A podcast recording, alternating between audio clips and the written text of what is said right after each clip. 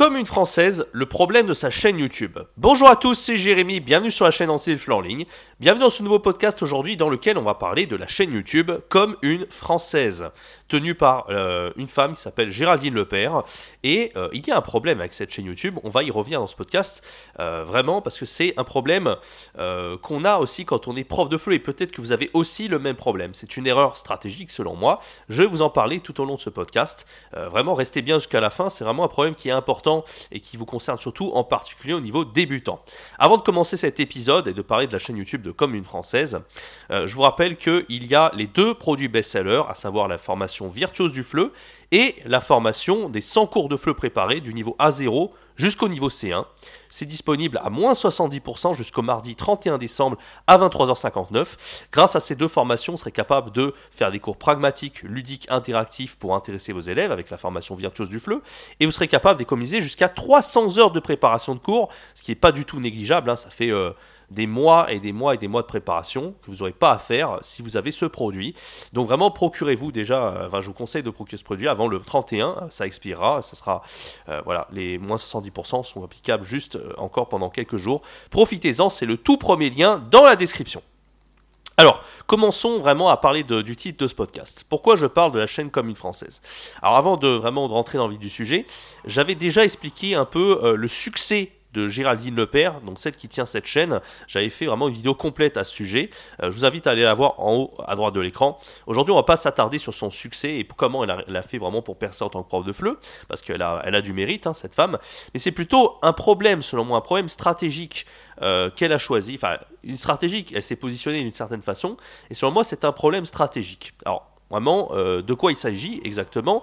C'est le fait d'avoir fait une chaîne YouTube entièrement en anglais si vous regardez bien sa chaîne, Contrairement à certains profs de fleu euh, populaires qu'on avait déjà analysés, comme Français avec Pierre, Français authentique, euh, et aussi euh, Hugo Coton, Inner French, elle, elle a vraiment choisi de faire pas pareil que ces, que profs de fleu-là, qui eux ont une chaîne 100% en français.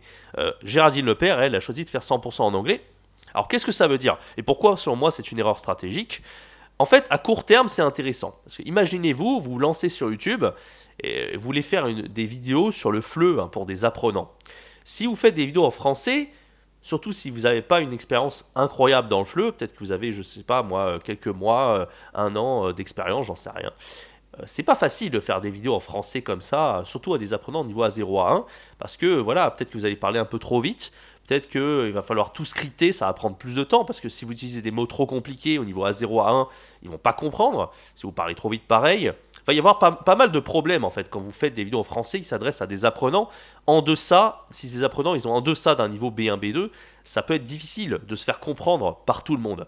C'est pour ça que le fait de faire des vidéos en anglais, on peut se dire, bon, bah c'est intéressant parce que finalement, j'arriverai à me faire comprendre d'absolument tout le monde qui veut apprendre le français.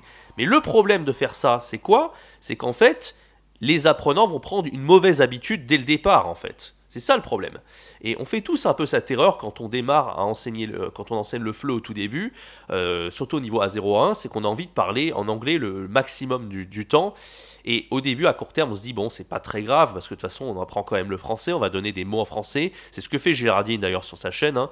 Elle explicite des mots de vocabulaire en français, etc. Donc elle fait quand même du français sur sa chaîne, il hein, n'y a pas de souci.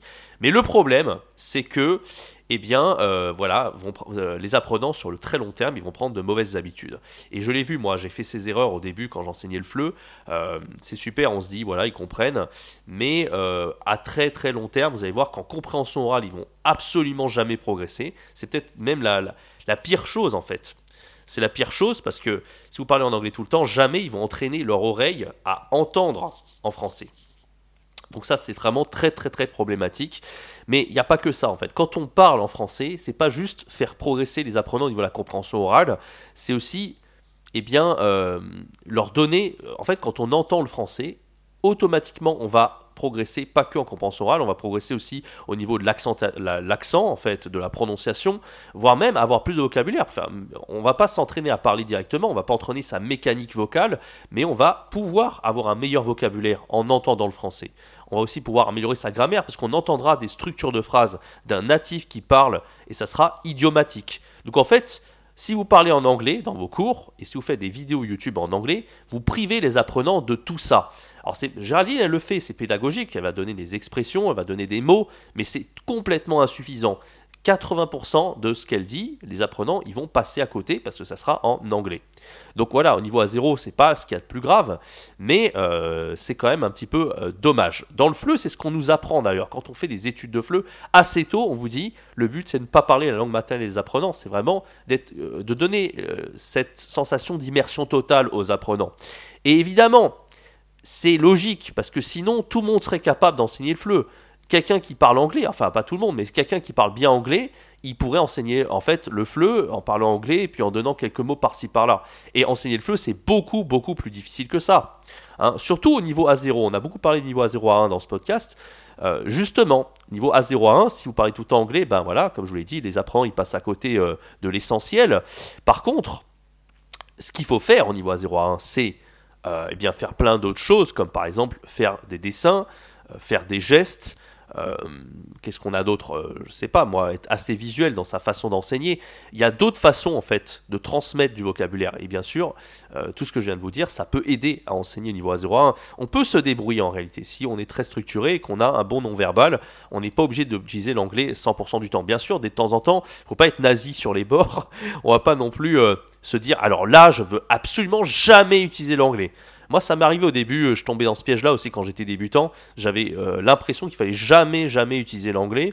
Et donc, euh, bah voilà, des fois, je donnais un mot en français qui était un peu, un peu chiant à expliquer. c'était difficile de le dessiner, c'était difficile de faire des gestes pour l'expliquer, parce que c'était un adjectif un peu, voilà. Et au final, bah, je passais 10 minutes à expliquer un mot alors que j'aurais pu donner le, mot en anglais, puis hop, on n'en parlait plus, on passait à la suite. Donc faut pas non plus être complètement extrême dans l'autre sens, mais euh, c'est encore c'est très différent de, de, donner un mot en anglais de temps en temps comme ça ou quelques phrases. C'est pas grave quoi. Si on utilise l'anglais 15-20% euh, du temps dans un cours et 80% en français, c'est pas grave du tout. Par contre, de faire l'inverse, 80% d'anglais et encore je suis gentil, 95% d'anglais et 5% de français, là c'est complètement problématique. Et on le voit d'ailleurs parce que comme une française, euh, donc Géraldine Lepère, sur sa chaîne, elle a quand même 250 000 abonnés, ce qui est beaucoup, hein. mais quand on compare à ses euh, concurrents comme Français avec Pierre et Français Authentique par exemple, ou même Inner French, ils ont quand même, euh, alors surtout Français avec Pierre, il a atteint quand même plus de 2 millions d'abonnés, et Français Authentique pareil. Donc on le voit bien quand même, le fait de parler dans la langue maternelle, euh, c'est euh, quand même intéressant, même pour le développement euh, de l'enseignement aux apprenants. Ça, c'est intéressant. Voilà. voilà, voilà. Donc moi, je vais vous donner quelques exemples personnels, en fait, de pourquoi c'est pas intéressant de parler dans la langue maternelle des apprenants pour les faire progresser sur le long terme. On finira là-dessus. Moi, en tant qu'apprenant, c'était exactement la même chose. Je l'ai perçu aussi comme ça. C'est pour ça que je vous dis ça en tant que prof de FLE.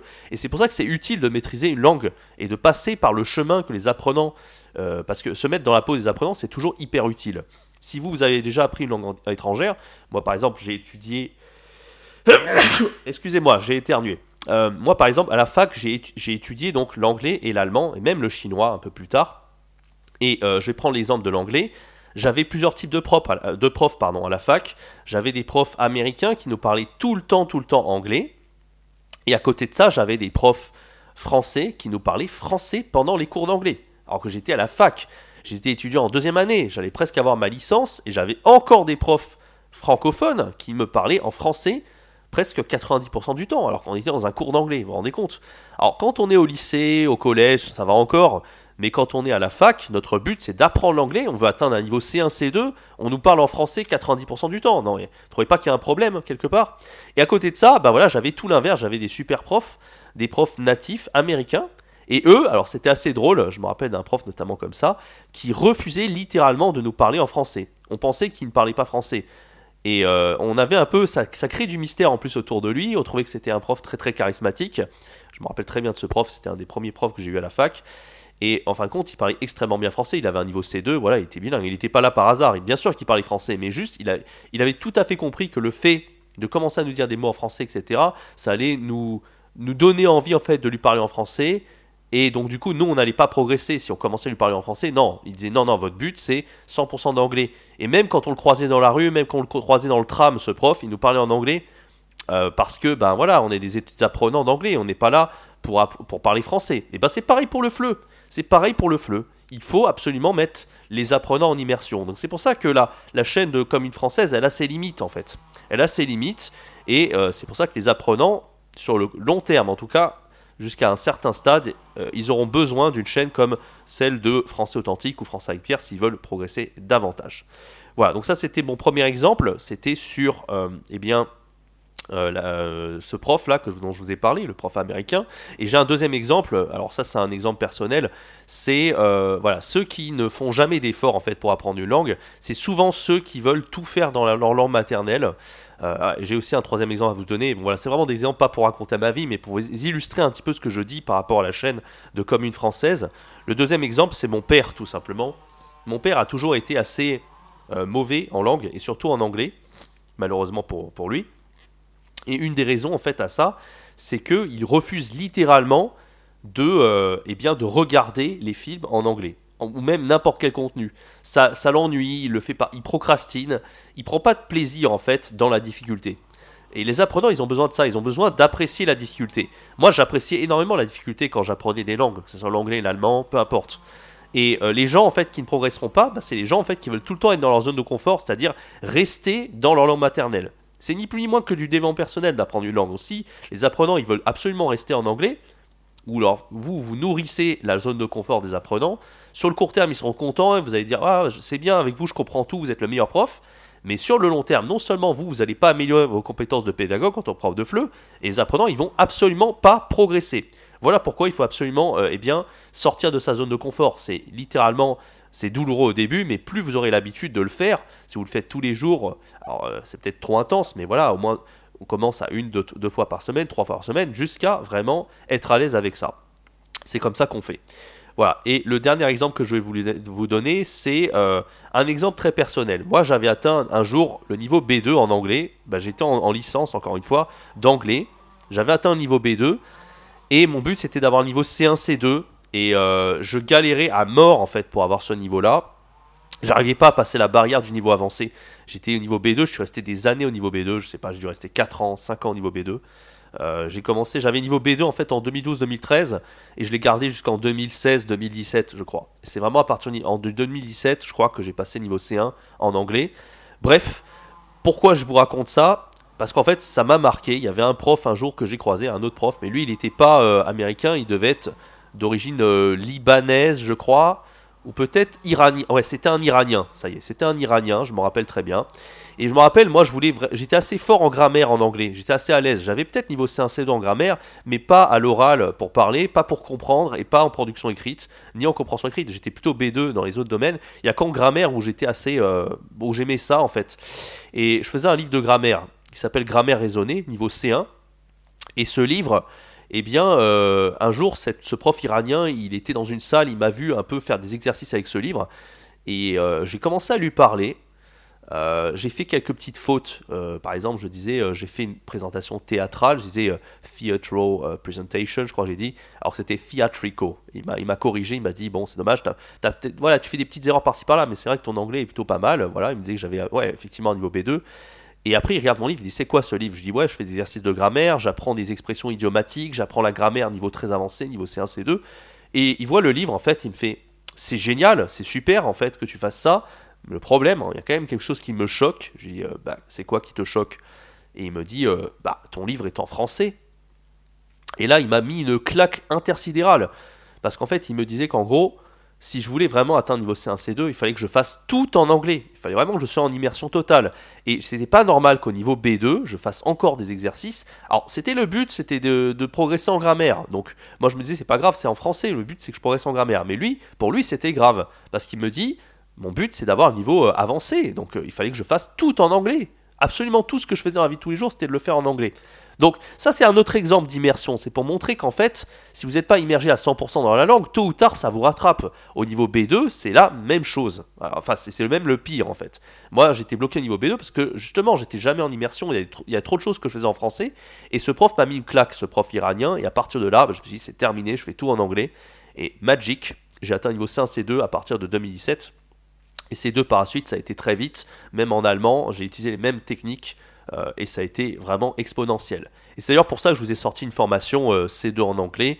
pour progresser vraiment dans la langue de Shakespeare jusqu'au niveau C2. Euh, s'appelait. Euh, je me suis inspiré de toutes ces méthodes d'immersion que j'ai apprises sur le tas parce que j'ai été bloqué niveau B2 pendant extrêmement longtemps. Voilà, donc là je me suis un peu égaré, je parlais un peu plus de l'apprentissage de l'anglais, mais vraiment c'était pour vous expliquer que la chaîne commune française, selon moi, c'est une erreur stratégique long terme parce que sur le court terme, peut-être les apprenants débutants, ils vont progresser, ils vont apprendre des mots, des expressions par-ci par-là, mais jamais, euh, si par exemple ils deviennent accros à une chaîne, ce qui peut arriver, hein, croyez-moi, les profs comme Français Authentique et Français avec Pierre, il y a énormément d'apprenants qui sont accros à leur chaîne, qui vont regarder des vidéos tous les jours, toutes les semaines, tout le temps. Et comme c'est en français, bah, ils vont progresser sans s'en rendre compte. Parce qu'ils vont écouter, écouter, écouter, écouter les vidéos. Comme ça, ils vont les mettre, mettre en tâche de fond pendant qu'ils cuisinent, pendant qu'ils vont euh, conduire la bagnole, etc. Et ils vont progresser. Alors que, comme une française, quand on va faire la même chose, imaginez, mais on le fait en anglais, bah finalement, c'est notre langue maternelle. Donc on va pas réellement progresser sur le très long terme. Donc vous voyez un petit peu la différence. Donc moi, ce que je vous invite à faire vraiment, c'est faire euh, vraiment euh, eh bien, d'améliorer vos compétences de FLE réellement euh, au niveau débutant, mais à tous les niveaux. être capable vraiment eh bien, d'avoir. Enfin, le mot-clé, c'est la patience. Parce qu'effectivement, quand on est au niveau débutant, faire des gestes, des dessins, etc., expliquer par de façon un peu complexe, euh, sans vraiment traduire, ça peut être un peu difficile. Mais c'est notre métier de prof de FLE. On, c'est là-dessus qu'on doit travailler réellement. Et si vous vous sentez que vous n'êtes pas à l'aise vraiment pour améliorer vos compétences de pédagogue et vraiment mieux enseigner sans vraiment traduire et passer par l'anglais ou toute autre langue maternelle que les apprenants peuvent utiliser, j'ai justement la formation virtuose du FLE qui va vous aider justement à créer des cours vraiment assez carré pour que vous soyez pas perdu, que vous passiez tout le temps par le français, 95% dans un cours. Peut-être que vous allez passer voilà, quelques mots comme ça au niveau débutant total en anglais, mais ça sera très limité et vous allez vraiment faire progresser les sur long terme. Et qui dit apprenant qui progresse dit que vous, vous allez être un meilleur prof en ligne et vous allez pouvoir mieux gagner votre vie pour augmenter votre tarif horaire au fil du temps. Et cette formation est, donc incluse à moins 70% dans le pack que je vous ai présenté en début de vidéo. Euh, jusqu'au 31 janvier, vous avez donc cette formation qui va vous aider à être un meilleur prof et la formation pour gagner du temps de préparation de cours. Tout ça, c'est dans le premier lien dans la description. Vraiment, profitez-en. C'est un tarif exceptionnel et ça expire ce mardi 31 janvier à 23h59. Voilà, euh, merci d'avoir écouté ce podcast. Moi, je vous donne rendez-vous très bientôt sur la chaîne YouTube et sur les plateformes de podcast pour un prochain épisode. C'était Jérémy. Ciao, bye bye.